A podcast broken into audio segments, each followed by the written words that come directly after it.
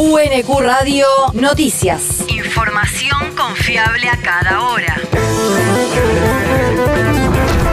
El clima. El Servicio Meteorológico Nacional indica que hoy se espera una máxima de 14 grados con cielo algo nublado. El viento soplará del sudoeste a lo largo de toda la jornada. El país. El gobierno convocó a empresas de consumo masivo. El llamado que partió de la Secretaría de Comercio comprende a las grandes empresas de alimentos, a las que producen harinas y sus derivados y a las compañías de artículos de limpieza y perfumería. En la reunión que está prevista para el próximo miércoles participará el ministro de Economía Sergio Massa, el presidente del Banco Central Miguel Pese y el secretario de Comercio Matías Tombolini.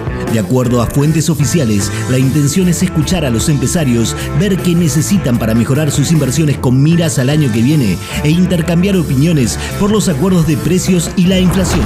La región. Ruiz Malek deja el Ministerio de Trabajo bonaerense para sumarse a la AFIP. Fuentes del gabinete bonaerense indicaron que Ruiz Malek asumirá como directora general de los recursos de seguridad social del organismo recaudador, una de las tres direcciones que están en el organigrama directamente debajo del lugar de Carlos Castañeto, cabeza del ente. La salida de la funcionaria, que integra el equipo de Kisilov desde que comenzó su gobierno, se dio en medio de la reapertura de paritarias con los agentes públicos de la provincia, un movimiento que el gobernador decidió inmediatamente después de que se conociera el índice de inflación de julio. Se especula que la cartera será ocupada por un dirigente de perfil sindical, probablemente ligado a la CGT, según dijeron en el gobierno, aunque prefirieron no precisar nombres. El territorio. Inauguraron la casa de abrigo temporal Tati Almeida en Bernal Oeste. Se trata de un hogar temporal para mujeres con hijos que se encuentran en situación de alta vulnerabilidad y que funcionará en el Centro Integrador Comunitario Santo Domingo en Bermejo y Luis María Campos. En la inauguración estuvieron presentes la propia Tati, madre de Plaza de Mayo, junto a la intendenta de Quilmes Mayra Mendoza y la secretaria de Inclusión Social del Ministerio de Desarrollo Social de la Nación, Laura Alonso importante que puedas estar, porque eso sos para nosotras. Mayra Mendoza, intendenta de Quilmes. Sos un ejemplo, eh, sos eh, esas mujeres faro que hay en nuestras vidas. Tati Almeida es una mujer faro para todas nuestras vidas. Periodo de permanencia en la casa, los equipos interdisciplinarios del municipio de Quilmes buscarán el acceso y la reparación de derechos básicos, además de generar un espacio de contención y escucha que habilite crear herramientas que permitan el sostenimiento de sus vidas cotidianas por fuera de este espacio. El mundo. Por primera vez habrá mayoría de candidatos afrodescendientes en las elecciones brasileñas. Según los registros del Tribunal Electoral de ese país, los postulantes a los distintos cargos de ese origen llegan casi al 50%. Del resto de los candidatos, cerca del 49% se considera como blanco y casi el 1% corresponden a personas pertenecientes a los pueblos originarios.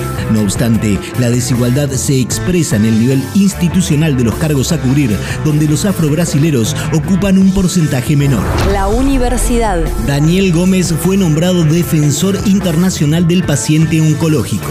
La ONG basada en los Países Bajos Inspired to Live nombró al ex rector y actual director del Centro de Oncología Molecular y Translacional de la UNQ, Daniel Gómez, como defensor del paciente oncológico a nivel internacional. La organización sostiene que en las decisiones sobre cáncer los pacientes se encuentran subrepresentados y por esa razón se trabaja con defensores que tienen como tarea discutir los asuntos relativos a los derechos de los pacientes al mismo nivel que aquellos que representan a las partes interesadas del complejo médico industrial, investigadores, médicos, industria farmacéutica, gobiernos y financiadores de salud. La incorporación del Dr. Gómez tendrá lugar el próximo mes de septiembre en la Real Academia Holandesa de Ciencias en la ciudad de Ámsterdam. Las autoridades de la Universidad Nacional de Quilmes felicitaron con orgullo al rector con mandato cumplido por tan importante designación y reconocimiento a nivel mundial. El deporte. Detuvieron a un responsable de la organización de los Juegos Olímpicos de Tokio por aceptar sobornos. Haruyuki Takahashi, de 78 años y miembro de la junta directiva del comité organizador del evento evento celebrado el verano pasado, fue detenido por haber aceptado supuestamente dinero procedente de la conocida cadena nipona de tiendas de trajes Aoki en concepto de servicios de consultoría, según anunció la Fiscalía de Tokio. El desvío de dinero ascendería a 51 millones de yenes, unos 370 mil euros, según los detalles del caso que han recogido los medios locales y la Fiscalía japonesa sospecha que la cantidad fue abonada a una entidad vinculada a Takahashi en una serie de transacciones entre octubre de 2017 y el pasado marzo, a cambio de haber concedido a Aoki un tratamiento preferente en el proceso de selección de patrocinadores para los pasados Juegos de Tokio. UNQ Radio te mantiene informado. Información confiable a cada hora. UNQ Radio, la radio pública.